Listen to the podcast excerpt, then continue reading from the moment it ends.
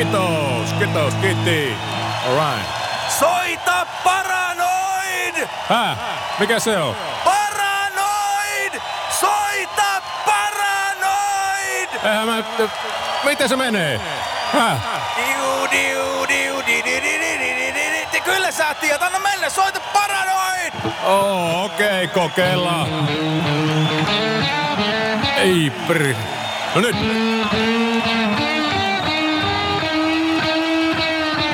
Ei täällä. Vaikka joskus menee tuiksi, soita paranoid. No niin, hyvät naiset ja tervetuloa maailman historian ensimmäisen Soita Paranoid podcast-jakson pariin. Meikäläinen on Lauka Henkka. Öö, tiedätte, tai jotkut teistä ehkä tietää meikäläisen tuota Radio Cityn puolelta. Mä noita paikallisia väännän siellä puolella ja olen näin ollen etuoikeutetussa asemassa, että pääsen tota, paitsi jututtamaan rock-historiasta ja rockerollista elämänlaadusta ylipäätään tietäviä, tietäviä ihmisiä, niin tuota, myöskin soittamaan sitä musiikkia tuolla taajuuden puolella. Ja jos nyt tästä podcastista puhutaan aluksi, niin tuota, tämä on siis minun ja Janne Aslak Räsäsen tämmöinen hyvin lyhykäisen aivotyön tulos, joka, joka tuota, nyt kulminoituu tämän jakson myötä. Ja tämä tuota, podcasti siis on rockrollia alusta loppuun. Oli aiheena sitten Les Paulin kitarat tai, tai se, että puriko Osi Osborn oikeasti sieltä lepakolta sen pään irti, niin me puhutaan näistä asioista. Ja no, Janne, esittelekö itse nyt tähän alkuun vaikka? Mä olen Janne Aslak, mä oon paikallinen rock'n'roll-työläinen. Eli oululainen. Oululainen, ehdottomasti oululainen. Vaik, vaikkakin Haukiputalta käytännössä kotoisin, mutta Haukipudas kuuluu Ouluun tänä päivänä. Niin, niin, niin mä olen muusikko ja mä soitan musiikkia, mä teen musiikkia. Ja sitten mä pyörittelen täällä tota, näitä jameja ja teen musavisoja ja teen kaikkia, mitä tällä, tällä saralla pystyy tekemään. Mm, ja nimenomaan elämäntapa artisti kautta musiikki-ihminen, näin mä ainakin sua voisin, voisin luonnehtia, että tota, se on aikoinaan miehen tuonut tykönsä ja myöskin vienyt mennessä. Kyllä, ehdottomasti. Joo, kyllä. Mm. Vieraana meillä on tänään tässä ensimmäisessä jaksossa Maija Korvela, varmaan Paakkari nimellä tai sukunimellä tuota, isompi osa kansasta sut tuntee, vaikka toi oma sukunimi on tavallaan jo menetetty. Tervetuloa. menetetty. Kiitos kaunis. Näin se saattaa olla, että kyllä sitä vielä keikat tehdään paakkarina, koska parikymmentä vuotta sillä nimellä tehty, niin turvapa sitä näin vanha homutta alkaa muuttelemaan hmm. julisteisiin. Mutta kerro toki itsestäsi myöskin, tota, sutkin on toi rock'n'rolli musiikkina ja ehkä osittain myös elämäntapana vienyt jo pitkän pitkän aikaa sitten mennessään ja, ja, ja tota, nykyään siis olet ihan keikkaileva muusikko. No kyllä tässä on keikkailtu jo 21 vuotta, jos toimittaja saa tarkentaa. Jam Groupihan täyttää nyt 22 vuotta. Hän trio ja, ja kyllä tällä yritetään kituttaa vieläkin tällä keikkailemalla, että välillä pitää tehdä muitakin hommia, mutta tuo oli aika hyvä tuo rockerollin mm. työmies tai nais nimike, että samalla lailla että keikkaa tehdään ja sitten jamoja vedellään ja kaiken maailman festaria järjestetään aina välillä. Hmm. Oulunkin on tulossa y- yksi tämmöinen nimenomaan klassikko rockerolli äh, Woodstockiin aika läheisesti liippaava festari. Kerropa toki tästä nyt tähän heti kärkeistä. No Woodstockistahan tulee tänä vuonna 50 vuotta ja sattui vielä viikonlopulla ne samat päivämäärät, mikä oli alkuperäisessä Woodstockissa ja me Jannen kanssa tuossa viime vuonna jo starttaitiin tätä hommaa Woodbarissa ja nyt ajateltiin, että voitaisiin tehdä se vähän isommaksi ja meillä on nyt siinä neljä ravintolaa oululaista mukana, eli neljä vitonen, Hevimesta, äh, Wood Bar ja Letkunpuisto Helmi. Eli meillä on siinä viisi päivää actionia kaikissa näissä ravintoloissa. Eli soitetaan pelkästään näitä orkestereita, mitkä aikoinaan legendaarisessa Kuustokissa tekivät tämmöisen. Kyllä. Ja täysin oululaisten muusikkojen voimia, että kaikki on kasailut tämmöisen prokkiksi ja näitä meidän jami-ihmiset ja siellä on 11 bändiä tällä hetkellä. No niin, kova luokan menot kyllä, kyllä tulossa, ei voi Kyllä. muuta sanoa. Mutta hei tota, meillä oli tarkoitus nimenomaan, kun me lähdettiin tätä podcastia tekemään, niin puhua äh, rockerollista paitsi historialliselta kantilta, niin tavallaan myöskin ilmiöinä, ilmiöistä, mitkä tuohon rockin maailmaan liittyy. Ja, ja yksi tämmöinen, mikä tuli luonnollisena osana tähän, koska teillä on tänä iltana siis keikka täällä Oulussa eli Femmassa. Janne soittelee Jimi Hendrixia ja sä sitten laulat Janis Joplinia. Joo. Ja molemmat kuuluu tähän 27-klubiin tai tämmöisellä tai kerhoon, millä, millä nimellä tätä nyt kutsutaankaan. Eli tuota 27-vuotiaana hinkinsä menettäneitä muusikoita, näyttelijöitä, sun muuta tähän vähän, vähän ehkä, ehkä jopa paha sanoa, että legendaariseen, mutta legendaariseen kerhoon kuitenkin kuuluvat nämä henkilöt. Ö, 1600, tai 1960- ja 1970-luvun taitteessa oli nämä ensimmäiset menetykset vuoden sisään lä- lähtien rollareiden perustaja Brian Jonesista ja sitten lopahtain silloin ää, tota, ää, Morrisoninko se oli? Morrison oli neljäs. No niin, Siis ne, joo, joo, ja sitten, sitten vasta kun Cobain, Kurt Cobain tuota menetti, menetti henkensä ö, itsemurhan tehdessään, tästä nyt on monia salaliittoteorioita totta kai olemassa, mutta tota, ö, silloin, silloin alettiin vasta puhua tästä listasta periaatteessa. Tämä tuli niinku tavallaan mainstreamiksi. Ö, mutta mutta tota, jos aloitetaan, aloitetaan tämän listan ja aiheen läpikäyminen tuommoisessa kronologisessa järjestyksessä, niin Rolling Stonesin perustajäsen Brian Jones syntyi 28. helmikuuta 1942 Cheltenhamissa, Gloucestershireissa, Englannissa. Niin kuin tiedetään, niin rollarit sieltä päin maailmaa on lähtöisin. Niin mitä teillä tulee ensimmäisenä mieleen tästä kaverista? Jaa, tota... Mulla tulee itse asiassa ihan ekana tulee mieleen se, että mä Oulun kaupungin kirjastosta lainasin aikoinaan sen tota Stones in the Park 69 Hyde Parkin konsertti, missä, missä bändi soittaa, oliko siellä nyt lähteestä riippuen niin 250 000 vai 350 000 vai, vai lähes puoli miljoonaa ihmistä. Valtavasti ihmisiä kuitenkin, joka on Brian Jonesin muistokonsertti. Mutta se ei pitänyt olla Brian Jonesin muistokonsertti, vaan se piti olla vain niitä ihan muuten vaan konsertti. Ai joo. Jones oli saanut kenkää hiljattain bändistä. Ja sitten se oli löytynyt sieltä tota uima-altaasta, uima-altaastaan kuolleena. Ja, ja, ja minähän sen keikan menen sitten vhs lainaamaan sieltä. Ja mä muistan sen, kuinka heikosti se bändi soittaa siinä, koska ne on aika, aika sekaisin siinä. Ja sitten ne perhoset, jotka lennätetään siinä alussa niistä laatikoistaan yleisön ylle, joista suuri osa on sitten niin kuollut, kun ne on päivän olleet siellä niin pah, pahvilaatikoissa. Niin mä, t- t- mä, mä, muistan vaan sen jotenkin sillä, että sen tavallaan niin sur, jotenkin sen kömpelyyden siinä kaikessa. Ja Surkuhupaisuus. surkuhupaisuuden kaikessa. Että mies löytyy uima-altaasta kaikella kunnioituksella bändiä kohtaan, jota rakastan. Olen ehdottomasti rollarifani, mutta mies löytyy naama alaspäin uima-altaasta ja jopa ne perhosetkin sitten tota, kuolee siinä heti on kuolleena yrittää niitä heitellä yleisö päälle ja sitten bändi soittaa todella semmoisen epävireisen ja sekaavan keikan. Niin se, se on mun niinku tutustuminen tähän tota, keissiin. No mutta keikka oli myyty, niin se on pakko vetää, eikö se? Joo, näin, se on. ole, että ei edes tämmöinen force majeure kuin kuolema, niin ei, ei tuota bändi erota. Ku, mu- muistaaksä, kuka siellä soitti sitten Johnsin tilalla? Mick Taylor oli tullut justiinsa bändiin, että se, se oli jo niinku tuotu siihen bändiin, että se tosiaan Brian oli saanut kenkää jo siitä. Ja mä muistan senkin vielä sitten, mikä löytyi jälleen Oulun kaupungin kirjastosta, joka oli sellainen niin aikana ennen internettiä tai aikana ennen mun henkilökohtaista tota, internettiin, internet-aksessia, niin kirjasto toimi mun lähteenä, niin siellä oli rock and roll, Rolling Stones Rock and Roll Circus vuodelta 68, joka on viimeisin ilmeisesti tota Brian Jonesin kanssa, olisiko se viimeinen jopa soitettu keikka. Ja se on kyllä aika kalpia ja keltaisen näköinen jätkä siinä. Voitteko kuvitella omalle kohdalle, että olette just tullut bändiin ja bändin perustaja ja sen on, on kuollut ja olette hänet korvanneet ja sitten ensimmäinen keikka, mitä veijätte, on se muistokonsertti. Ei jumalauta, että siinä on ollut kyllä äijä aika pihalla varmasti Se se on melko aika. kuumottava tilanne. Kyllä. Ja nuori kundi vielä, mitä Niin. se oli, Mick Taylor, niin olisiko se ollut jotenkin 21 tai jotakin semmoista. Siis se oli niin nuori. Se, oh, joo, joo. Joo, joo. Okei. Okay.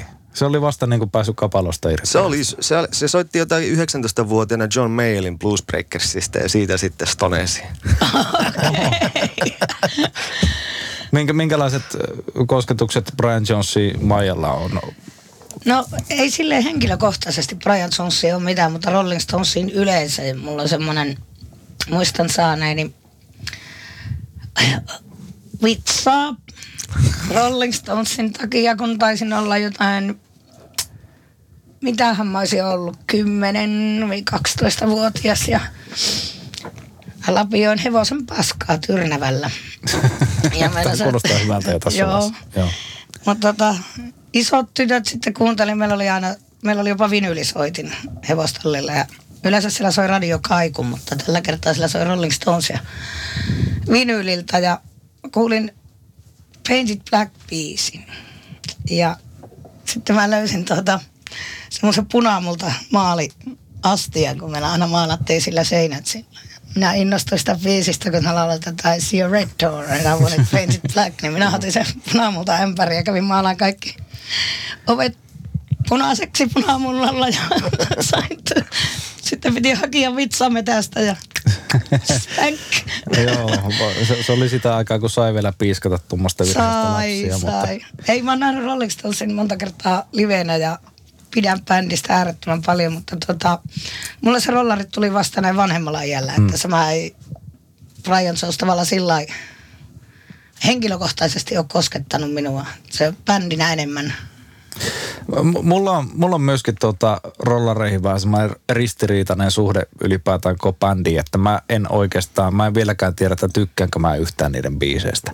Siis se, mä, totta kai joku Painted Black, niin se on, soi koko ajan sitillä ensinnäkin ja siihen on tutustunut siihen biisiin lähemmin, niin onhan se hyvä biisi. Siitä on tehty, Smack on tehnyt hienon coveri sitä biisistä. Ja, Se on ja, loistava. Ja mu, muutakin aivan mahtava biisi, mutta si, sitten taas mä en, ei, ei, sanotaanko näitä, ei, ei kuulu ihan suurimpiin suosikkeihin kuitenkaan se kyseinen orkesteri, mutta tota, no, on siinä merittinsä. Ja yksi meritti, mikä mun mielestä rollareihin liittyy, on nimenomaan tämä Brian Jonesin ja Richardsin yhteistyö.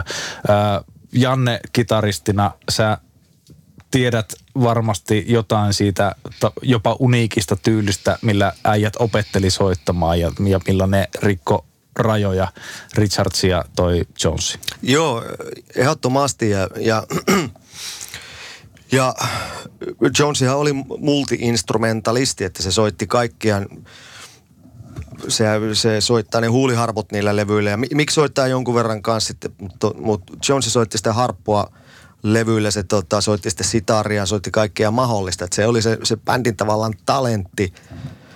Ja, ja joka sitten tässä Johnsin kohdalla aina, mikä tulee nousemaan varmasti niin kuin muidenkin tätä kakseista, kakseiska kerholaisten kohdalla, tämä politikointi. Hmm. Että savustettiinko Jones siitä tavallaan niin kuin primusmotorin tontiltaan ja annettiin vastuu sitten tätä Jaggerille ja Richardsille, että ne, te alatte nyt tekemään biisejä kahdestaan. Hmm.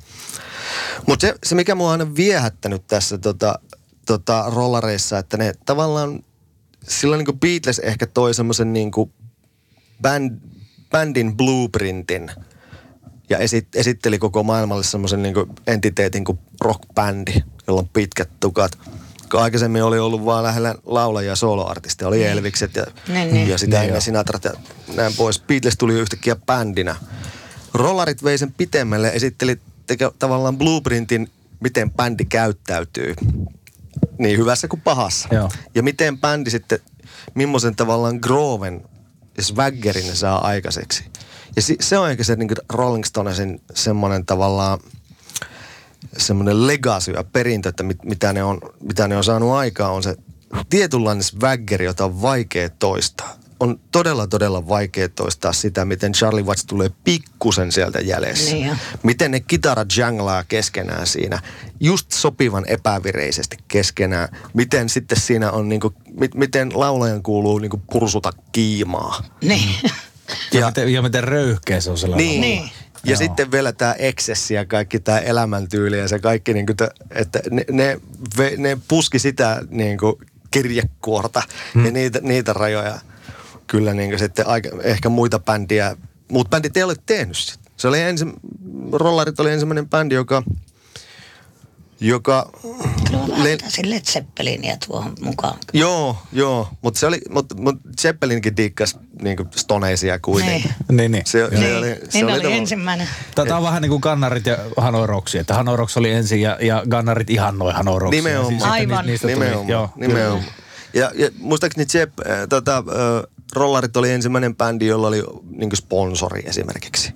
Ai jaa. Oho, okei, ne, Jo- kau, jotka kau, te- ne ensimmäisenä kaupallisesti Joo, joo, joo, joo. Ja sitten ensimmäinen, Joo. jolla oli omat, omat tommonen niin lentokoneet ja kaikki. Että Ne veti, veti sen kaikki, ne oli uraa uurtava monessakin mielessä. Ne paskiaiset, saatana.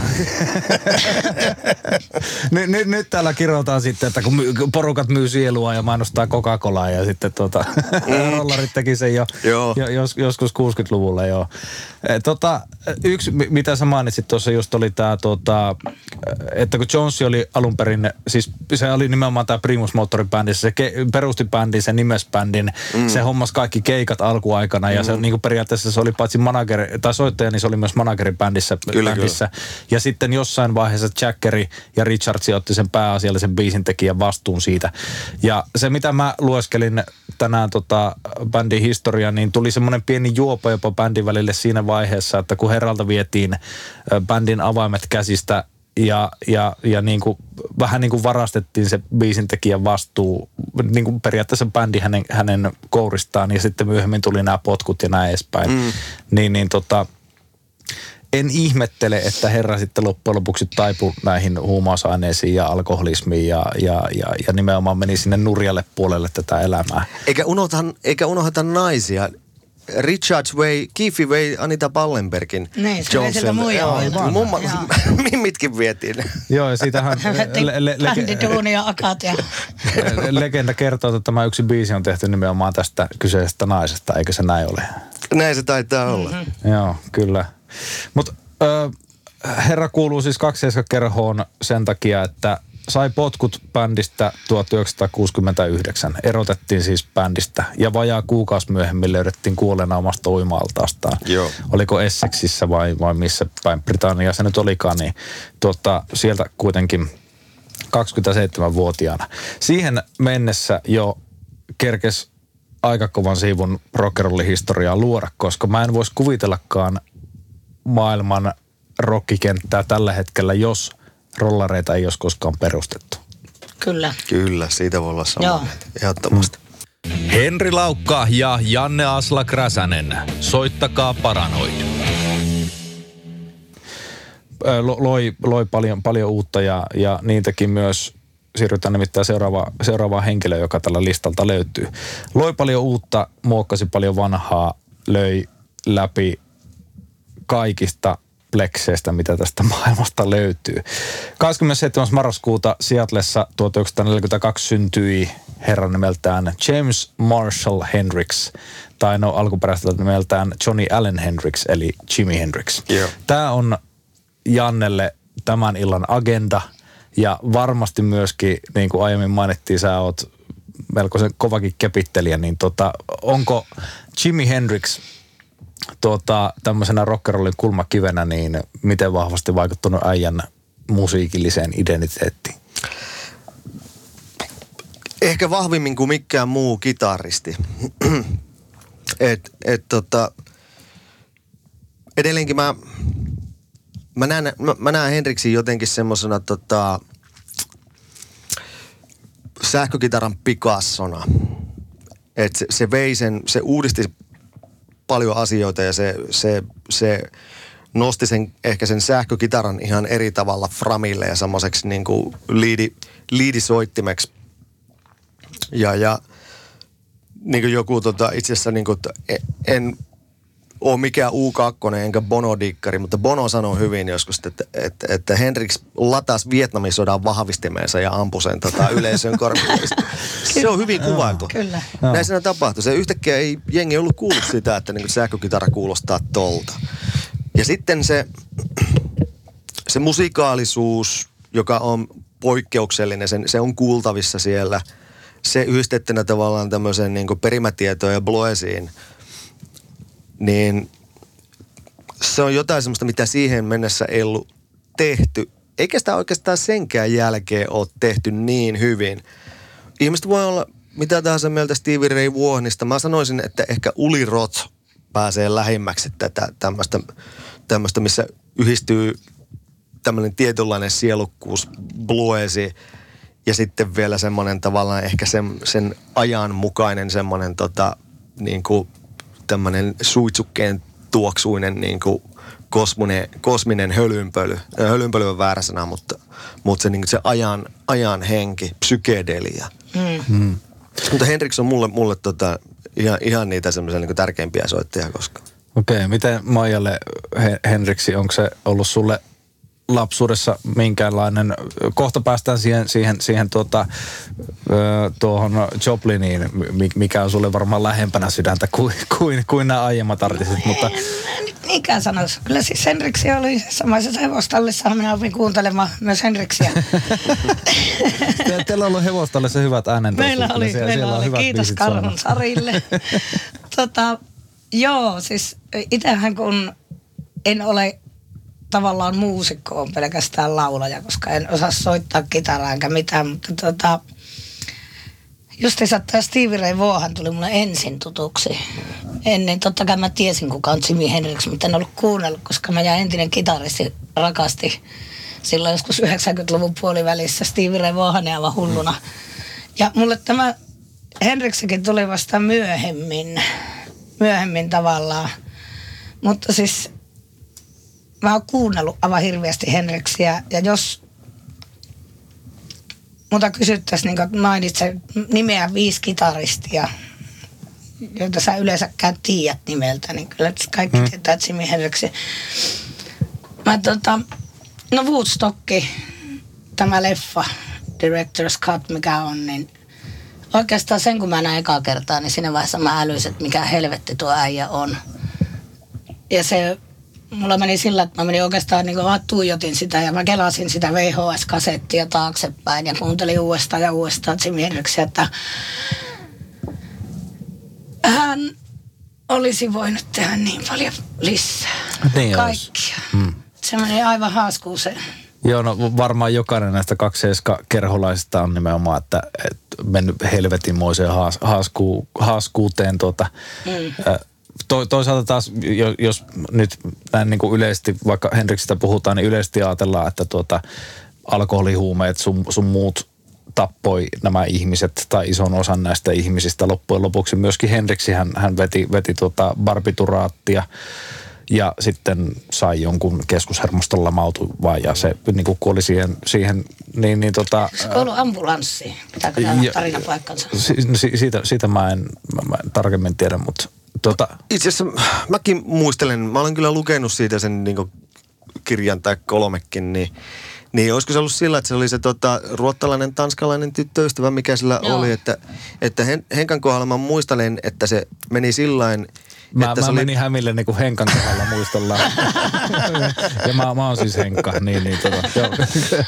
kuitenkin. Niin, niin, Jimin, niin. Jimin kohdalla tarkennan, että niin Jimin, Jimin kohdalla tota, se oli, se oli Lontoossa ja sitten sillä oli, oli lähtö Jenkkeihin käsittääkseni. Se oli, se oli se viimeinen keikka, sen soitti tällä tätä Isle of Whiteilla, Joo, mikä on dokumentoitu siihen tota, mm. myöskin, myöskin leffaksi. Niin se soitti viimeisen keikkansa siellä ja sitten, jos mä oon käsittänyt tai muistan oikein, niin että se oli vapaa päivä, hän nukkuu sen yli. Ja sitten on pitkä lento Jenkkeihin.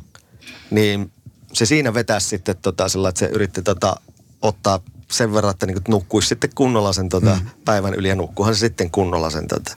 Että se oli sitten tota, se sen silloinen tyttöystävä, joka oli Skandinaavi, mä en muista, oliko se ruottalainen vai Mun se oli ruottalainen. Niin, mäkin muistelin, että Joo. se olisi ollut ruottalainen. Niin... Inga von Särge. Joo.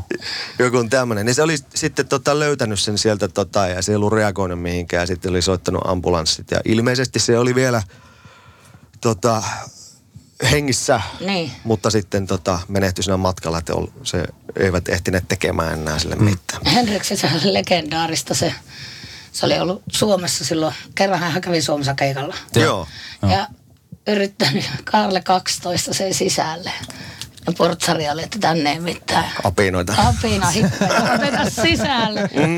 Mä tiedän vielä sen portsarin. Joo. Joo. Okei. Sitä vähän harmittaa varmaan tänäkin päivänä. No joo.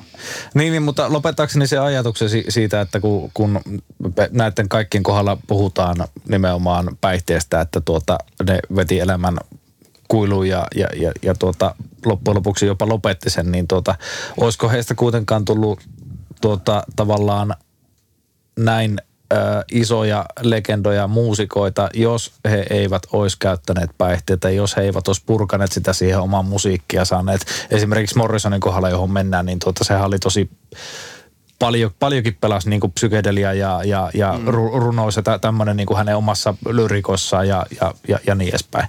Mutta se on vaan jossittelua kaikki. Nyt puhutaan Henriksestä.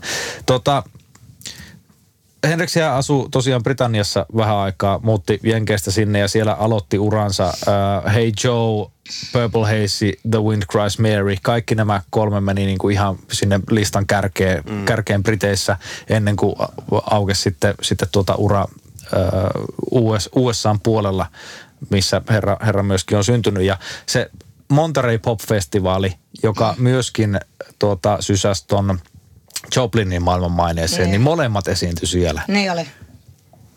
Löytyykö maailmasta yhtään festivaalia niin kuin nykypäivänä, jotka noin vahvasti olisi vaikuttanut, vaikuttanut tuota, ö, minkään musiikkigenren historiaan kuin joku Monterey Pop-festivaali. Siellä, siellähän esiintyi muitakin. Siellä oli hirveästi, mutta Monterey Pop oli nimenomaan varsinkin Joplinin kohdalla semmoinen, joka... Se oli sille se. Se oli. Joo, ehdottomasti. Joo.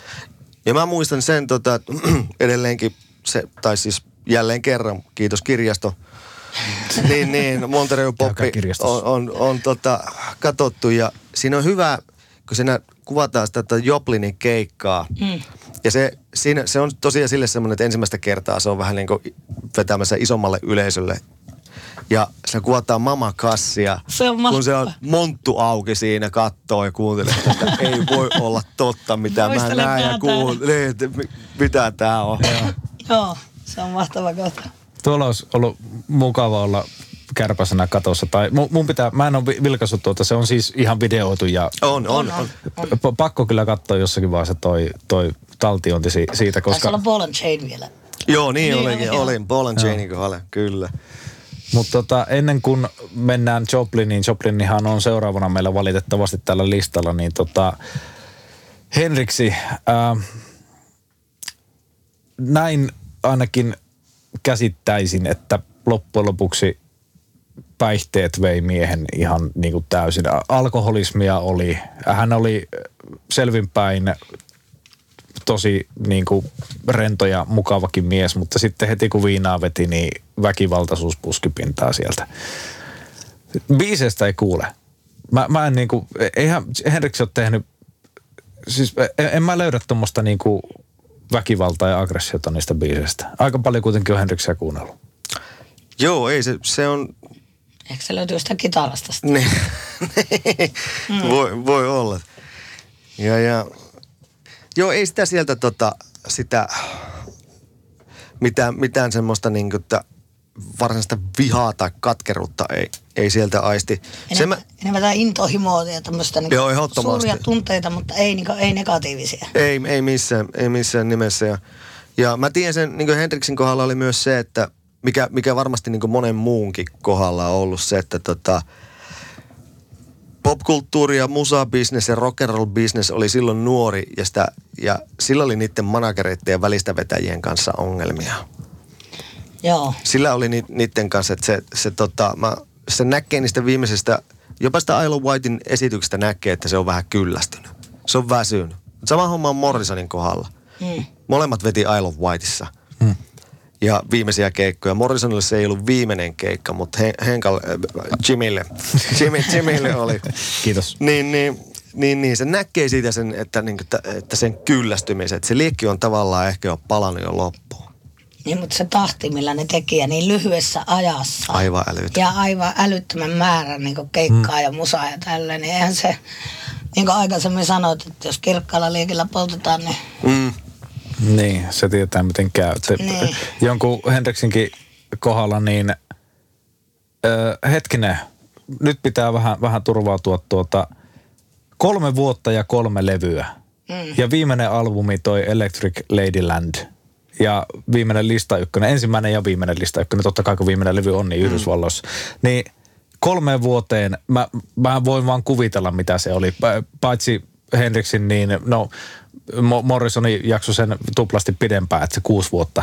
Mutta mut, tota, ei ihme, että ei ole joutunut nukahtaakseen vetämään tota, barbituraattia, joka on nykyään muuten, se on kielletty lääke. Nimenomaan se, että jos sitä vetää yli, niin sä kuolet melko varmasti Joo, siihen. niinpä. Niin, niin tota, ei ihme, että ei ole joutunut rauhoittavaa vetämään tai jotain unilääkettä. Se on aivan helvetisti keikka ja sitten ne välimatkat on siellä vähän erilaisia kuin meillä täällä. Niinpä, niinpä.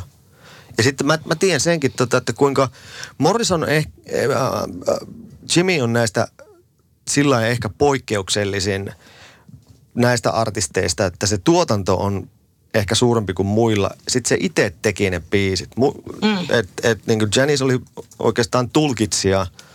No olikin. Brian Jones oli osa bändiä, Morrison oli osa bändiä, Morrison teki tekstit, jonkun verran teki sitä musiikkia hyräille, mutta Jimmy teki sen kaiken. Mm. Tekstit, biisit, sillä oli taustabändi, joka teki sitten muun. Mm. Ja se, että kuinka paljon sitä postyymisti julkaistu niitä tota, levyjä, sitä musiikkia on jäänyt talteen niin älyttömästi, mitä ei ehitty julkaista silloin. Joo. Cry of Love tuli heti sen kuoleman perään, joka oli levyllinen uutta ennen kuulematonta musiikkia. Se rakennutti Eddie Kramerin kanssa New Yorkin Electric Ladyland studion. Hmm. Ja yöt soitteli siellä. Eddie paineli rekkiä ja niin kuin jammaili kavereiden kanssa ja teki musaa koko ajan. Ei semmoista olisi voinut.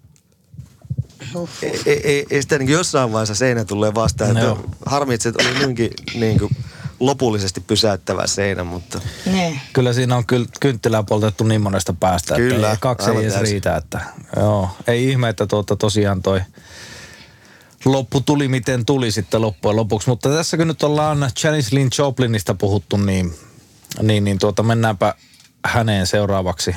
Ö, vaikka Henriksistä nyt voisi puhua vaikka Tunterosen tässä, se, sen verran on kyllä legasia siellä, siellä niin kuin sen jälkeen tullut. Say hello to my little paranoid.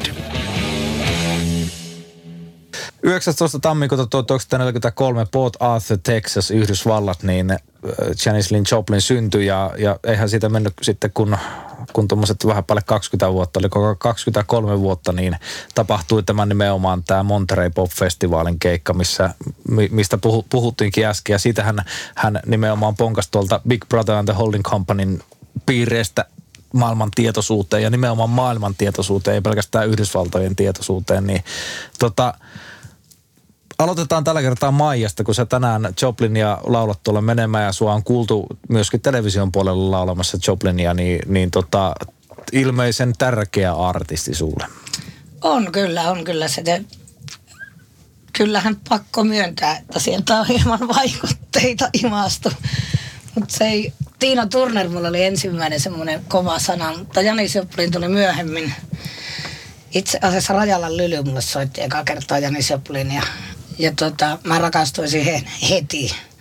Ja jollain lailla samaistuin just siitä, mistä lähetään ja minkälaisista oloista ja niin kuin Janishan lähti sieltä Port Arthurista, se ei ollut mikään kaunis tyttö, joka siihen aikaan oli kaikki, kaikkien piti olla niin kauniita tyttöjä, jos mennään lavalle ja tälleen. Silloin oli vähän aknea ja oli vähän ylipainoa ja sitä kiusattiin paljon siellä.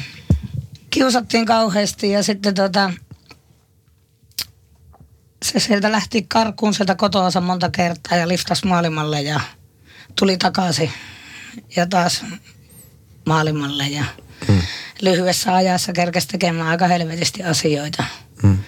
Sekin oli just tämä Big Brother on the Holding Company, johon hän lähti sitten, niin oli ensin tavallaan taustalaula ja katto bändäri siinä ja se oli sille semmoinen ää, ainoa oikea bändi mun mielestä, että siinä oli niinku vähän niin kuin bändin jätkät ympärillä nimenomaan, jotka piti siitä vähän huolta. Mutta sitten Herska ja, Ja muut, ilmeisesti vähän seuraakin välillä. niin, Ah, niin, okei, niin kattavat vähän niin kuin perään ja Joo. Joo. Ja, ja, ja muutenkaan ei ollut varmaan tämmöisiä sosiaalisia rajoja ihan hirveästi, hirveästi tuota, si, siihen aikaan, että kun hipit valtas alaa ja näin, niin rauha ja rakkautta nimenomaan oli Kyllä. aika paljon, mutta ei, en nyt vertaa tätä sinuun mi- millään tavalla, vaikka sanoit, On että mullakin rauhaa ja rakkautta. Älä nyt.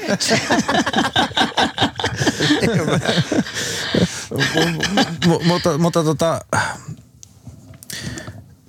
sen, mitä mä taas tämmöisenä 85 syntyneenä lapsukaisena tuota Janis Jopl- Joplinista tiedän, niin se lauluääni on jotain ihan jäätävää.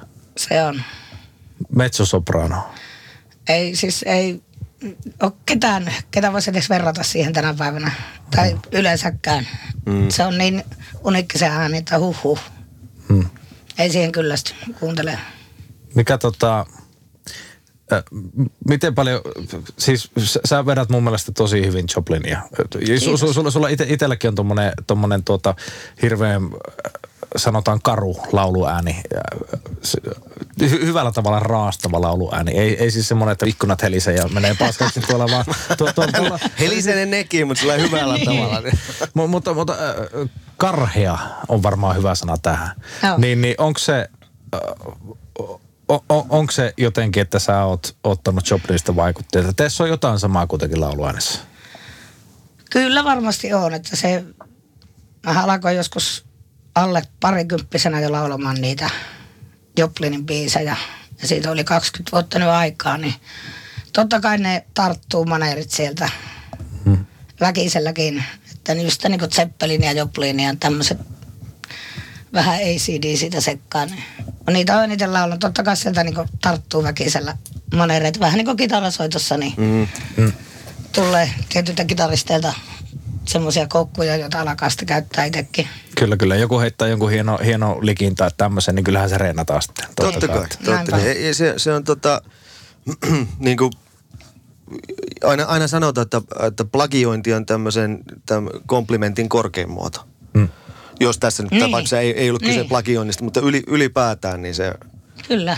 Se on, toi, toi, on- toi ei ehkä ei nykyään pidä paikkaa. Kun nykyään pöllitään joku riffi johonkin, Jay-Z vetää omalla levyyhtiöllä jonkun, plagioi jonkun kompin tai vastaavan tuonne tai jonkun vaikka kokonaisen biisin, niin kyllähän se on silkkaa rahastusta saatana. Että No joo, se on sitä ehkä- Niin, mutta eh- ehkä menneenä aikoina Joo, asiat, näin. asiat on sen suhteen Niin. kieltämättä muuttuneet. niin. Ja just niin kuin Joplinikin kohdalla, että kaikki sen biisithän oli jonkun muun tekemiä. Niinpä. Niin, se on muuten ihan totta. Että- pu- tosta puhuttiinkin, että... Ö, tai no ei kaikki. No mutta, ei. Mutta tota, Turtle Blues oli Joplinin teksti. Joo. Joka löy, eikö, se- eikö se ole nimenomaan sillä tota, ekalla Big Brother and the Hol- Holding Taisi Companylla? olla, joo. Taitaa olla sit se. Joo, mutta mu- muuten ne siis on, on jonkun muun tekemiä. Joo, ei. Hän ei tehnyt itse yhtään mitään muuta kuin tulkitsi niitä biisejä. Ja Big Brother and the Holding Companyhan teki omaa musaa jonkun verran, mutta sitten kaikki tunnetuimmat biisit on jonkun muu, että siinä on... No Billie Holidaytahan siellä on ja sitten mitä kaikkia. Ei kato aivot pelaa tähän aikaan aamusta. Chris Christopherson. Niin, Mia Bovi McKee justiinsa. Ja. Ja sitten on tämä Piece of My Heart on Erma Franklin. Niin. Se oli, se oli e- e-. Erma, joo, Aretha Franklinin äi- äidin. Mä äsken sen googletin tuon etunimen tuossa, kun se ei ole Irma vaan Erma, niin mä, mä en sitä saanut päähäni tarttumaan millään tavalla. Mutta tota, aika, aika jännä, jännä kyllä, että tuota, näinkin vaikuttava ja, ja, ja, ja tota myöskin niin kuin nyky, to, to, kuolemansa jälkeen ja myöskin uransa aikana ö, nykyisiin laulajiin ja soittajiin vaikuttanut muusikko, niin tota, ne omat biisit on kuitenkin niin kuin jäänyt aika vähäisiksi. Niin, että jos verrataan just Henriksiin esimerkiksi, joka teki kaiken itse, eli biisit ja kaikki muukin vastaava, niin Jani Joplin ei tehnyt mitään muuta kuin laulaa. Se, se on, Ja aiheutti pahennusta. niin. Mutta se teki senkin sekä laulamisen että pahennuksen aiheuttamisen sillä lailla, paremmin, niin, tyylillä ja paremmin kuin kukaan toinen nainen aikaisemmin ehkä siihen mennessä. niin, no periaatteessa se herska, mihin se Joplini kuoli, niin sitähän myytiin aivan järjettömät määrät Janis Joplinin kuoleman jälkeen, koska ne pystyi mainostamaan sitä, että tämmöinen huume tappoi jopa Janis Joplin. Eli Ei helvetti. Pakko saada tätä. Ei saatana. että tuo on kova kamaa, Joo. että se tappoi Joplinin. Tähän, tähän mä haluan kuolla. Niin. Naurettavaa sinänsä. Kyllä. Nähdään pian, Janis. Ku- Kuoli tosiaan 4. lokakuuta 1970 Los Angelesissa ja nimenomaan heroini yliannostus oli, oli kuoleman syy. Ja postumisti julkaistiin vielä yksi albumi. Tota, kolme albumiahan Joplini mm. julkaisi ennen kuolemaansa. Oliko näitä kaksi niistä oli tämän Big Brother uh, Holding Companyn kanssa ja sitten uh, yksi oli tota, tämän Cosmic Blues, uh, uh, Cosmic Blues Cosmic- Bandin kanssa. Ei, kun mun mielestä se meni niin... Yhden se taisi. Yhden levy teki Big Brother and the Holding Companyn kanssa, Cosmic Blues Bandin kanssa yhden ja sitten Full Tilt Boogie Bandin kanssa tuli vissiin jotain kanssa pihalle vai oliko se sille, että ne oli siinä kokoelmalla? Mulla on ainakin ne tota, itellä se Full Tilt Boogie Band ja Cosmic Blues Bandin levyt erillisinä, että, mutta en muista, että onko ne julkaistu. Koska Pearl, Ka- ka- äh, Curly- tämähän tuli niin, Joo. se vasta Kun- jälkikäteen. kun, kun, minä, kun mä teen taustatietoa t- tätä podcastia varten, niin Big Brother Holding Companyn kanssa julkaistiin samanniminen levy kuin on bändikin, eli Big Brother Holding Company niminen levy. Sen jälkeen tuli Cheap Thrillsi. Okei, niin ne teki kaksi siis. Joo, ja, ja Joo. sama, Okei, saman bändin kanssa. Sitten oli Cosmic Blues Bandin kanssa tuli tämä nimihirviö nimeltään I got them I all got them all cosmic Cosmic Blues blues again, again, mama. mama. joka on lähtöisin jostakin psykedelia syöverestä ihan selvästi. ja sitten oli vielä tämä postumilevy, eli tämä Pearl. Jossa yksi biisi jää instrumentaaliksi, joka olisi pitänyt nauhoittaa. Mm. Okei. Okay. Et se jää laulamatta, että ne julkaisi instrumentaalina se, mikä se oli nyt se biisin nimi, se viimeinen.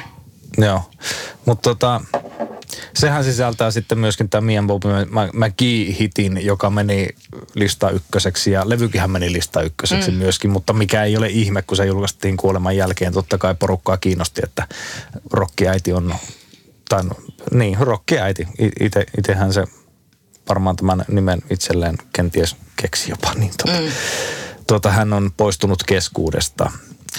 Mutta ei siinä upea ääni. Buried Alive in the Blues, se se oli se viimeinen. Aa, joo, totta. Se totta. jää instrumentaaliksi siihen. Joo, niin on. Aika osuva nimi kyllä. Jep. Buried Alive in the Blues. Janne Aslakki ja Laukan Henkka. Soittakaa Paranoid. Mutta äh, Joplinista päästään äh, herraan numero neljä, joka on siis James Douglas Morrison, eli Jim Morrison. Tunnetaan myös nimillä The Lizard King ja Mr. Mojo Rising. Me, me, siis mulle tuli ensimmäisenä mieleen, kun mä tota, tai no okei, kerrotaan nyt tähän alkuun, että syntyi siis 8. joulukuuta 1943 Melbourneissa, Floridassa, Yhdysvalloissa. Ja mulla tuli ensimmäisenä mieleen, tai on ollut jo pidemmän aikaa mielessä, että Morrison oli jollakin tavalla ensimmäinen virallinen kapinallinen. Toki rockerolli oli jo musiikkimuotonaan silkkaa kapinaa sitä ennen, mutta, mutta Morrisoni jotenkin musta tuntui haastattavan vitut vaan kaikille ja lukevan niitä spoken word runoja siellä lavalla ja Light My Fireakin, kun näytettiin televisiossa, niin niitähän kiellettiin, sitä häntä kiellettiin te, niin kuin lausumasta jotain tiettyä. La, la, niin, niin, sitä Niin. hai, hai, si- si- sitä, sitä kiellettiin siinä, siinä esiintymisen aikana äh, laulamasta, mutta paskat, hän teki sen silti. vähän korostetusti. Joo, kyllä. Mutta, mutta, mutta oliko se näin? Mulla on semmoinen fiilis vaan. Joo, on, on se, kyllä, kyllä. Kyllä se tota, oikein sen niin alleviivaa sitten. Girl, we're getting get much higher. Niin. Katsoo kameraa suoraan. Niin. niin.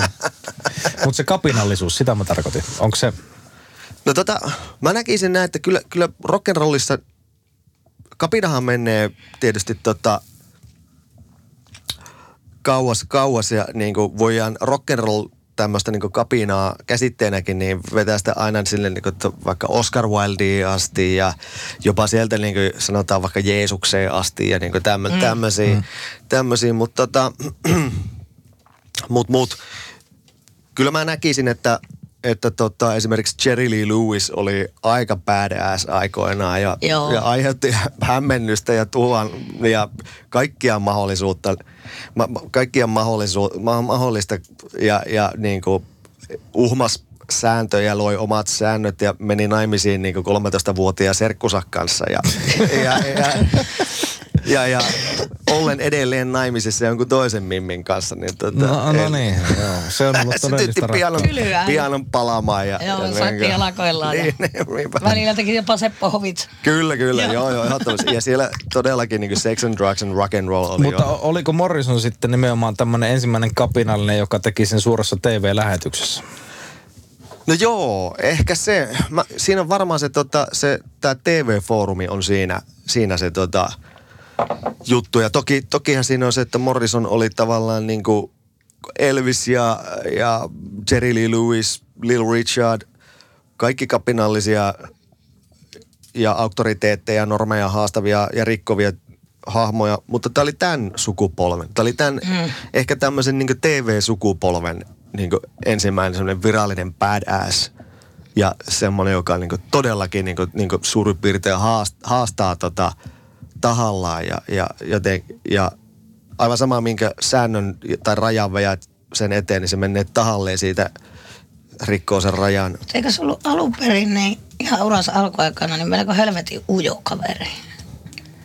Siitä Joo. on niin paljon, mitä mä oon lukenut. Niin se oli ujo kaveri, että se että niin pelotti esimerkiksi se esiintyminen ihan helvetistä, että se veti selkä yleisön päin. Ja, Joo. et, onko se sitä kapinaa vai ujoutta vai mitä se on? Hmm. Ehkä Ei- myöhemmin sitten, just tämä LSD myötä se vaihtui siihen. niin, mä, niin. Niin. Ja ylikompensointia sitten. niin, tota, niin. Niin, että piti, piti näyttää, vai oliko rooli päällä?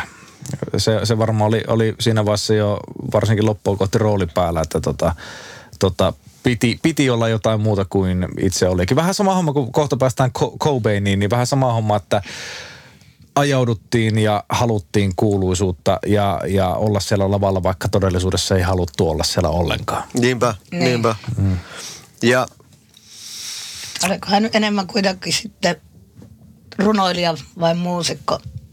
niin, mikä, mikä, Niin. mikä siinä onkaan, tota, tota, sitähän sanottiin, että, että tota, Jimillä oli tavallaan tämä herkkä, ujo, kaunis puoli sielusta ja sitten oli Jimbo.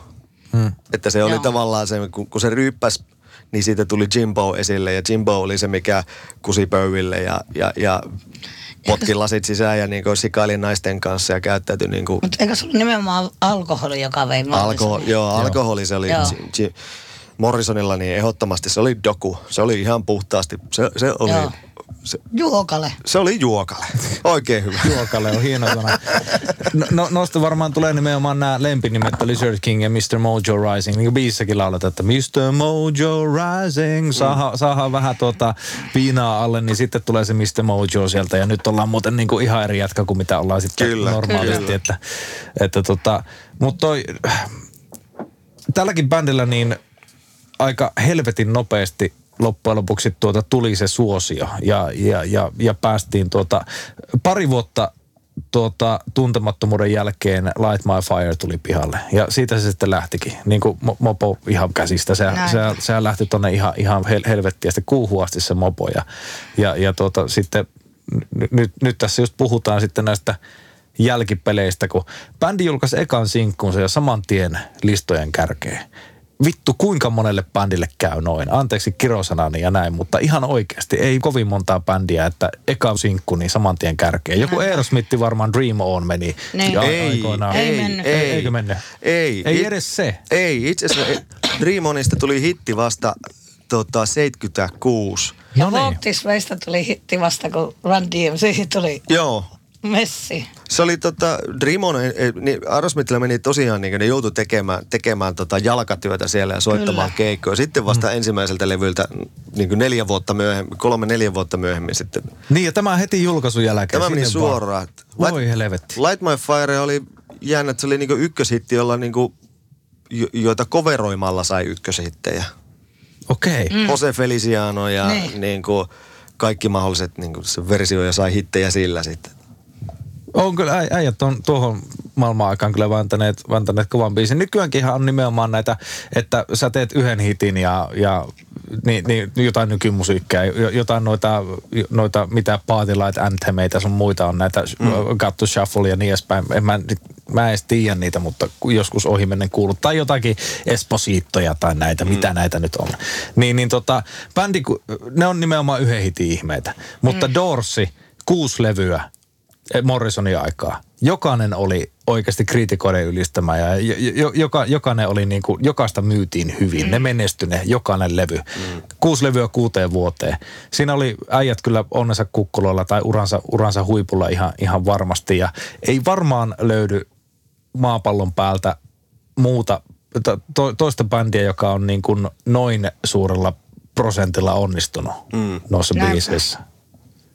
Mi- miten, miten teille on Dorsi tuota, taas pitänyt kysyä varmasti jo alkuun tähän, tähän segmenttiin, mutta tota, mi- mi- miten teille on, on onko, onko tällä Dorsilla mitään merkitystä? Mä, mä, mä tota, ta, niin, kuin, niin kuin omassa elämässäni, mä itse voin sanoa, että Riders on the Storm, ihan vitun kova biisi. Mä en siitä edes muuta ala, ala sanomaan. Mä en... Taaskin palaa Tyrnävälle sinne hevostalliin. Taas, ja sulla on ollut tosi hyvä DJ joo, joo, Sari opetti mut kuuntelee siellä musiikkia. tota, Sari oli aivan järkyttävä, tai on aivan järkyttävä Doors-fani, eli se soi paljon.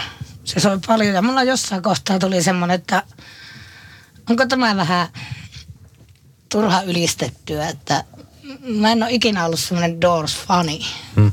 Kyllähän minä sitä kuuntelen, mutta mä en jotenkin ole, mä en ole löytänyt Doorsia vielä tähän päivän mennessä. Kyllähän ne on hyviä biisejä ja näin, että kuuntelee taustalla, mutta mä en jotenkin, Se on vähän niin kuin mulle se rollarit. niin, se on mennyt vähän ohi. Joo, okei. Okay. Entä Jannelle? No tota, mä olen sitä sukupolvea, joka näki sen Oliver Stonen Doors-elokuvan muistaakseni vuonna 90. Kaikki ne asiavirheineen ja whatnot, mitä siinä onkaan, mikä ei pidä paikkaansa. Oliko se Ty- se Valkilmeri? Val Kilmerin, Joo, joo. niin Ai aivan joo, sama. joo. Mä olin, Mä- olin vähän, mä olin tavallaan kritiikitön sen kanssa, koska se, kun mä näin sen ja kuulin eka kertaa siinä ehkä sen tota Light My Fire oikein kunnolla ja mulle se oli semmoinen, että wow, mitäs helkkaria tää, että eihän niin tämmönen bändi, joka on ollut näin holtiton ja, ja tehnyt näin, näin jotenkin sellainen mullistava ja kapinallinen, niin mä oikein sain semmoisen tota, tota Doors ja Morrison psykoosin päälle siitä niin moneksi vuodeksi. Ja jälleen kerran mä, Maija palaan tuota Tyrnävän hevostalliin, mä palaan tuonne tätä kirjastoon. Molemmilla ne seitapaikat. Niin, kummat on tava, kummalla, kummatko on tavallaan niin yhtä kuuleja sellainen niin epäkuulella tavalla. mä, mä, mä, mä olen lukenut Morrisonista ja Dorsista niin, niin semmoisen pienen sivukirjaston verran. Että mä, Joo. Mä lueskelin kaikki mahdolliset kirjat. Mä oon lukenut ne niiden tota, he, tota, jätkien oma elämänkerrat ja mulla on niitä, kaik, mä keräsin kaiken mahdollisen matskun, mitä mä siitä bändistä sain. Ja, ja olen todellakin niin sisäistänyt tota, tota, Morrisonin ja, ja Doorsin ja se, se oli itselle semmoinen ja tosi, tosi tärkeä bändi. Ja, ja se vaikuttanut ihan tähän oma, omaan bändiin ja omaan tekemiseen tosi, tosi hmm. voimakkaasti. Mä vähän siinä niin kuin aina haastan sitä, kun, tai otan varauksella sen, että sen, tota, sen Morrisonin tavallaan runoilijan kyvyt. Et, et siellä on paljon hyvää juttua, mutta siellä on paljon sitten semmoista niin kuin todennäköisesti siinä, että, niin kuin, että fyysisessä ja mm, ruumiin ja sielun kondisko on ollut mikä on, niin se on siellä semmoista niin kuin omituista jorinaakin kyllä. Me vähän sellainen. kuin aavikolla ratsastetaan sillä käärmeellä, niin menee vähän niin kuin No se. se, sen mä vielä, niin, no sen mä vielä tajuan. Sen mä vielä tajuan, niin, että voi, joo, joo, ajan kaikki nämä tota, käärme kuningas ja nämä, nämä hommat, mutta on sillä paljon semmoista, mitä mä en niin kuin sellainen yksinkertaisesti. Mm. Olisiko sinne sitten mahdollisesti taustalla jopa, kun puhutaan kaverista, joka tosiaankaan ei tykännyt esiintyä, mutta sitten loppujen lopuksi opetteli esiintymään ja, ja niin kuin väkipakolla väännettiin, niin olisikohan vähän niin kuin napsahtanut tuolla päässä sitten. Että Niitä kehitti jotain- itselleen se alter ego Niin, tavallaan. Niin. niin. niin, siinä kävi se, että, että ilmeisestikin, että se tota, tosiaan se, se lavapersona sitten ei niin kuin missään vaiheessa jäänytkään sinne. lavalle. Niin, mm. ja, mutta kyllä mä sanon edelleenkin, että eka levyn päätöskappale The End Se on hieno oli, oli kyllä kun mä ensimmäistä, ensimmäistä kertaa, kun mä kuulin sen, että siinä nussitaan äitiä ja tapetaan isä. ja, ja sitten, sitten vielä semmoinen musiikillinen niin orkastinen kliimaksi, mikä siinä kymppi minsasessa biisissä saadaan aikaiseksi. Niin kyllä se oli semmoinen, että kyllä sen jälkeen niin he, oli hengästynyt siinä, että huh huh, mitä kampettahan tämä, että mä oon 13 ja niin kuin, aletaanpa kuuntelemaan tätä äijää. Joo. 1970, 27-vuotiaana, niin kuin tässä listassa kaikki ovat, niin Pariisissa sitten menetti henkensä. Tästä on monta tarinaa, että tuota, äh, oksensiko suuhunsa vai kuoliko sydänkohtaukseen. Ilmeisesti virallisessa tuota, kuoleman todistuksessa lukee, että sydänkohtaus oli kuolin syy, mutta ruumia vasta ei koskaan tehty Sitä ei tehty koskaan. Ai jaa. Joo, mi- mikä on tässä tämä tämmöinen salaliittoteorioiden lähtökohta, että Morrisonin ruumista ei koskaan ole. Eikö se ollut se J-kerho, että kaikki? Joo. Joplin, Jimmy, Joo. Jim, Niin sekin vielä. Janis Joplin, niin, niin. Ja tää, tää niinku tota, mikä näin isona Alice Cooper-fanina mua aina niinku kiinnosti se, että tota, kun, kun tämä Hollywood Vampires, Joo. ryyppykerho mm. Hollywoodissa, missä oli tota Keith Moon, Jim Morrison, Alice Cooper, ää, Johnny Deppikin nykyään on, äh, se, se nehän, nehän vetää nykyään kiertuetta. Johnny Depp vetää yksin sitä niin kuin, ryppykerhoa sillä tota, mitä se sanot tällä, niin, että toimittaja sinä, että, että, että sulla mitä sulla menee 20 tonnia tota, punaviiniä päivässä. tai, ei, tai viikossa tai kuukaudessa. Tai, Okei. että ei pidä paikkansa. 30.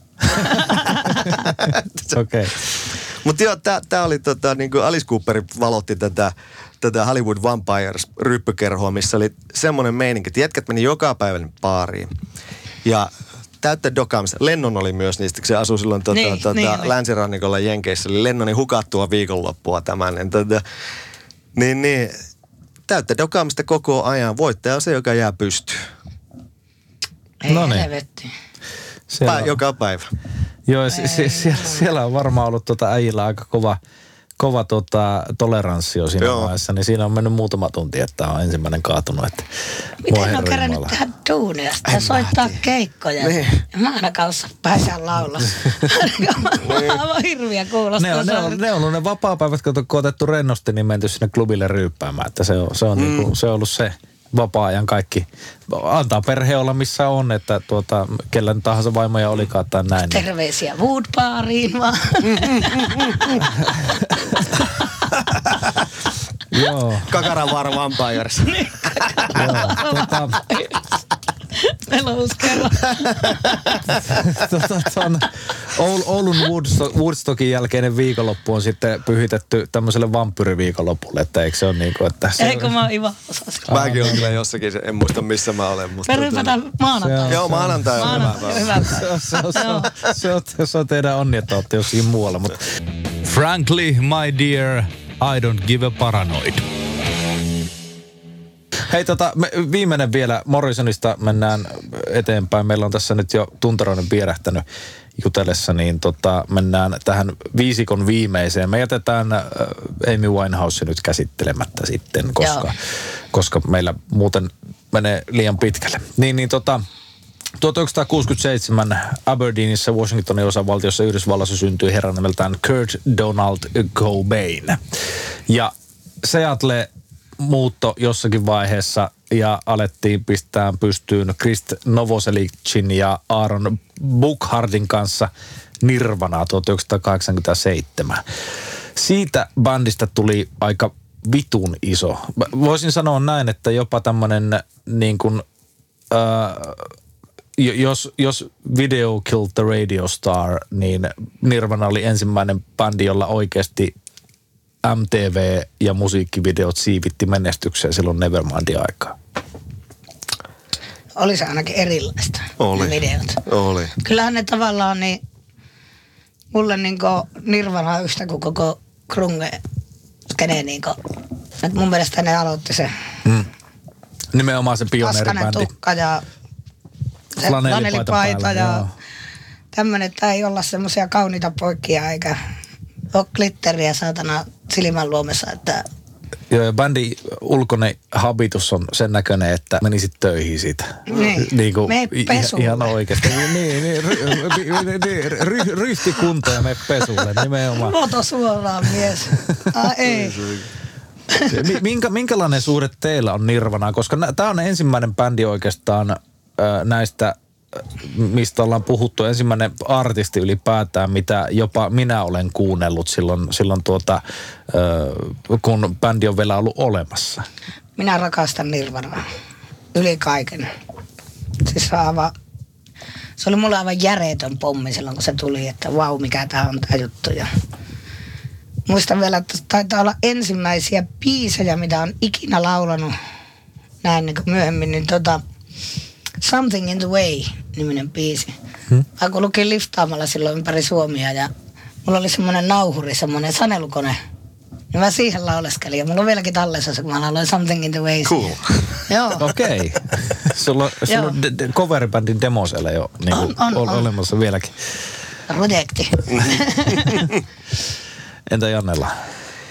No, tämähän oli syksy 91. Minä olen 13-vuotias. Minä istun ää, tulevan ruotomielin rumpalin, silloisen rumpalin mun hyvä ystävä Tiri Heksan vanhempien tykönä olohuoneessa katsomassa MTVtä, koska meille ei näkynyt. Meillä ei kotona ollut kaapelikanavoita. niin Mä menin tota, tyhjää toimittaa. Mulla oli kuut, multikin kotona semmoista olot, että mä en sillä viihtynyt. Niin tota, mä istuin sitten muiden nurkissa ja mä katsoin MTVtä. Sateinen syysilta. Ja sieltä lähtee yhtäkkiä kuvataan tota Converse to, tossua, kun tota, taputtaa ja koulun liikuntasalin jalkaa ja lähtee sitten riffi.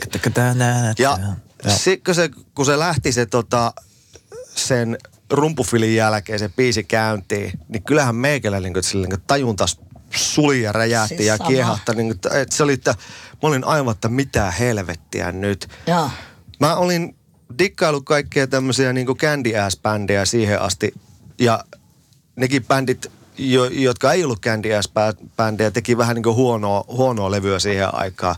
Purpe, äh, Sapatti teki jotain, oli omituisessa vaiheessa. Kissi teki, Kissistä mä olin puhunut kelkasta, koska se teki niin paskoja levyjä siihen aikaan.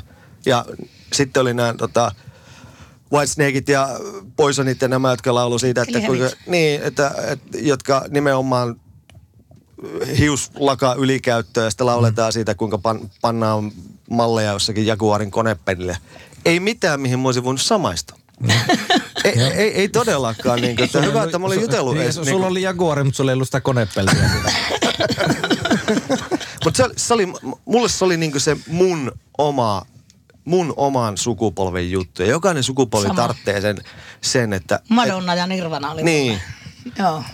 Ja mä, mä otin sen, mä otin sen niinku krunge tuli ja mun kohdalla niinku tuhos kaikki nämä niinku tukkarokin ihan ansaitusti. Aivan ansaitusti. Se tukkarokki oli kerjännyt verta nenästä. ja Sitten tuli Nirvana ja antaa niinku köniin kunnolla ja pyyhkii lattiaa sille ja pistää tavallaan nekin bändit miettimään sitä hommaansa uusiksi. Niin. Se oli mu- mulle aivan niinku täydellistä, täydellistä kampetta. Ja mä olin, mä olin aivan siis totaali krunge, krunge skidi ja sitten se avasi totta kai mulle kaikkea, koska kaikkia uusia, uusia näkymiä, koska en mä ollut kuullut jostain Velvet Undergroundista aikaisemmin. Ja mä tiennyt, mikä on Vaselines tai Melvins, mm. ennen kuin sitten niin kuin, se Kurtti esitteli mulle niin paljon valtavasti semmoista musiikkia, mitä mä en ollut koskaan missään kuullut, jota joutui vähän kai, kai, kaivelee. Joo. Ja sitten löytyi semmoista Down, Velvet Underground, Sonic Niin. Youth, uh, Replacements.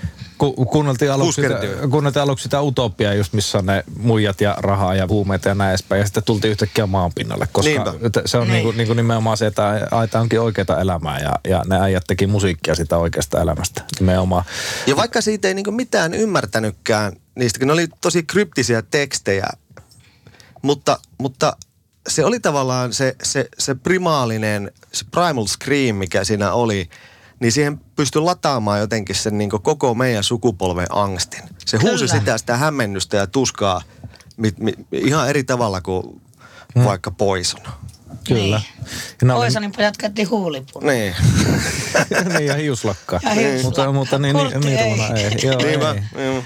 Tota, Nirvanasta puhuttiin ja puhutaan vieläkin äh, tuommoisena sukupolvi X, eli nimenomaan tavallaan meidän sukupolven semmoisena niin kuin, äh, lipun kantajana. Ja, ja ni, nimenomaan siinä, siinä hu, huutona, huutona, että tuota, nyt ei ole kaikki ok ja näin mm. edespäin. Ja Co- Cobainihan, sehän vihasi koko saatanan rinnastusta. Se, se niin kuin ei, hän halusi olla artisti, mutta ei halunnut olla artistiksi. Sehän en- ensimmäistä keikkassa se soitti seliyleisö jossakin siellä niinku rumpujen takana tyyli, että kukaan mm. ei vaan nähnytkään sitä siellä, kun se sitä kitaraa. Eli samalla löi kuin. Morrison lauloi Niin, ensimmäistä niin. Eli yhtymäkohtia löytyy. Niin. Ni- Nimenomaan, mutta toi just, että, just, että halutaan tehdä musiikkia, mutta ei haluta olla niinku tuota yleisön edessä tavallaan. Taas, taas Janis Joplin, niin hän ei halunnut tehdä musiikkia, hän halusi vaan olla siellä yleisön Niin, niin, nimenomaan, joo. Meitä löytyy, löytyy mo- monenlaisia. Mutta tota, tostahan tuli sitten, kun Nevermind menestyi, Uh, Smells Like Teen Spirit, siitä tuli ihan valtava hitki, hi, hitti ympäri maailmaa ja bändi rupesi levyyhtiö, tai taisi olla näin, että levyyhtiö ajatteli, että tuota, tätä myydään 250 tonnia. Samalla lailla kuin oli jotakin, oliko se Goo-nimisen bändin levyä myyty 250 tonnia. Tässä oli Sonic Youth and Goo. Joo, nimenomaan Sonic Youth Goo. Niin, niin tuota, ne ajatteli, että no, tätä Nevermindia myy saman verran. Mm. Mutta sitten se alkoi yhtäkkiä myymään 400 tonnia viikossa. Joo. Se, se, se, se, se, levy, mikä on niin ihan, siihen aikaan ihan valtavia määriä. Plus, että MTVssä näytettiin Smells Like Teen Spirittiä ja bändi niin oli maailmanmaineessa. Niin tiesittekö te sitä, että bändi mennä siinä vaiheessa hajota, koska Kurt Cobain alkoi vaatimaan muilta, että koska hän on pääasiallinen biisien tekijä, niin hän ansaitsee paitsi että jatkossa enempi rojalteja levyistä, niin hän haluaa takautuvasti myös Nevermindista niin kuin tuota, Okei. en, en, enempi Joo. massia itselleen. Ja tämä oli siihen aikaan, kun se alkoi al, alko tuota Courtney Lavin kanssa yllättäen tolskaamaan ja sieltä tuli pientä supinaa kormaan Kakkila silleen, että niin, nimenomaan. niin, niin, nime- nimenomaan, niin, niin, niin tota, ää, Mä si- joko si- jonot ja kortnelot. si- siitä meinasi Ketä tulla sitten tuota... Anteeksi. Ei mitään. Eh, Tota, se- siitä, siitä meinasi tulla sitten tosiaan bändille banksit, koska bändi, bändi kyllä suostui siihen niin kuin saman tien, että joo totta kai, että kun sä oot pääasiallinen biisintekijä, että ota vaan enempi rahaa näistä niin kuin roja, rojalteja levyistä. Mutta sitten kun se alkoi tosiaan takautuvasti vaatii Nevermindista niitä, niitä, niin siinä vaiheessa meinasi tulla välirikko bändille ja kuitenkin loppujen lopuksi sovittiin, että se saa 75 prosenttia kaikista tuotosta, mitä Nevermind oli tehnyt. Mm. Ja se sitten loppuajan, ajan tuota, nehän sen jälkeen taisivat In Uterus In Utero. le- levyn vielä julkaistakin, niin se kuitenkin ihan loppuun asti vaikutti bändin välisiin suhteisiin tämä skisma, mitä niillä oli siinä vaiheessa ollut. Ja sen jälkeen vielä. Mm. Sen jälkeen sehän ed- edelleenkin tota, käsittääkseni tota, Dave Grohl ja Courtney Love ei tuu millään lailla toimeen. Foo Fightersin ekalla levyllä tää, kun siinä Grohl huutaa, että I don't owe you anything, I don't owe you anything. Mm. Niin se on Courtneylle suoraan. Kyllä. Se on vähän niin kuin joko ono.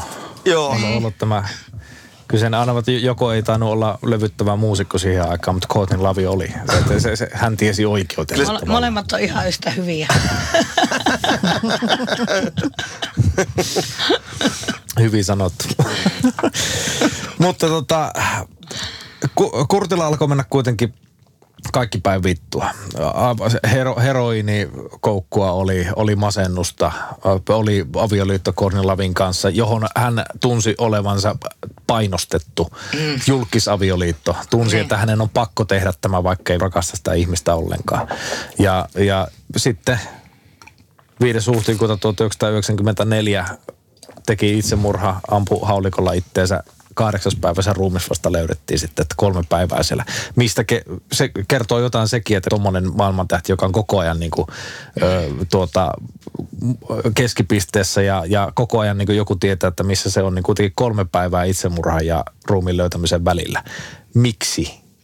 aikaa ennen internettiä ja älypuhelimia ja sosiaalista mediaa ja No, Mutta se oli kuitenkin omassa kotona.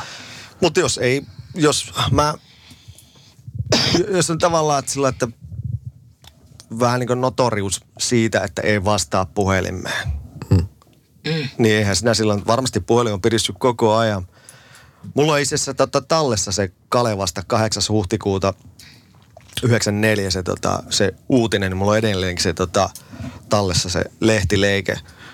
Ja, ja, ja tässä päästään sitten taas niin kuin salaliittoteorioihin, kuten Max, oikein mm. kunnolla, että et, et, tota, josta on tehty jopa, jopa dokumenttielokuvia siitä, että spekuloiden, että oliko tilasko Courtneystä tota, miehensä salamurhan. Mm, Tai painostiko siihen itsemurhaan tai, tai, Niin. tai jotakin. Ja sitten se, että kuinka paljon silloin sitä heroinia löytyi verestä, että niillä leveleillä, että ei olisi pystynyt, mm. että ei olisi pystynyt, saati sitten, että ei olisi Ampumaan pystynyt ampumaan sitä, käyttämään Niin. ampumaan asetta. Niin. Toleranssi tietysti tota, voi olla aika koviakin. Tuohon mä en itse osaa tuossa tota, ottaa, ottaa kantaa, mutta mä tunnen paljon, useampiakin ihmisiä, jotka on vahvasti oikein, oikein sillä niin kuin pieteetillä sitä mieltä, että se oli Courtney, joka, joka tota, tapatti Mm. Kurtin tavalla tai toisella. Mä kyllä lähtisin siihen teoriaan kanssa. Mm. Okei. Okay. Niin kuin mä sanoin, mä tunnen ihmisen enemmän. Mä, mä, en, mä en tämän tapauksen taustoja ihan hirveän tarkasti ole tutkinut, mutta mulla on siitä Kornin lavista kuitenkin semmoinen kuva, että se on rahaa ja pisto ämmä, että se olisi saattanut tehdäkin näin. Anteeksi nyt kaikille Kornilla faneille siellä, jotka tätä saattaa kuunnella, mutta mulla on jotenkin semmoinen fiilis vaan siitä. Mm. Ja, ja nimenomaan se, jos Cobain painost, painostettiin periaatteessa, tai hän tunsi, että hänet painostettiin siihen avioliittoon ja, ja niin ää, minkä takia Konilla voisi mennä naimisiin sen ihmisen kanssa, jos siinä, siinä ei olisi ollut jotain mainehyötyä, rahallista hyötyä, tällaista jotain hyötyä. Niinpä. Nehän väittää, että tämä tota, Holen läpimurtoalbumi Live Through This, missä nämä tota, Dolpartsit ja, ja Miss Worldit ja nämä muut hittipiisit, niin, niin ne, ne on sitä mieltä, että Kurtti oli vahvasti tekemässä niitä biisejä. Se on vaan sitten merkitty kreditteihin siellä. Hmm. Että Kurtti olisi ollut siinä niin biisin teossa siinä mukana. Sitten mä näin, mulla on se joku dokkari siitä, olisiko se ollut nimellä se Kurt ja Courtney, missä haastatellaan tätä seattleilaisten mentors yhtyeen sekopäistä kaveria, joka sanoi, että, että Courtney tuli ja tarjosi hänelle, oliko se 50 000 vai 30 000 dollaria siitä, että hän hoitelee Kurtin pois päiviltä. Okei. Okay. Ja kun se sa- sen jälkeen, kun se oli tullut tota, tota, mennyt kameroille sanomaan tämän, niin se oli tota, kaveri oli jäänyt juna alle. Hupsista. Wow. Tämä on totta. Tämä on. Salaliittoteoriat. Sa- Niin. sala- salaliittoteoriat. Kukaan ei tule koskaan tietämään, että laskeuduttiinko kuuhun oikeasti vai eikö. Aina vasta tulee ehkä siinä vaiheessa, kun SpaceX-raketti menee sinne ja katsoo, että onko siellä sitä lippua, mitä ne väittää sinne laittaneensa.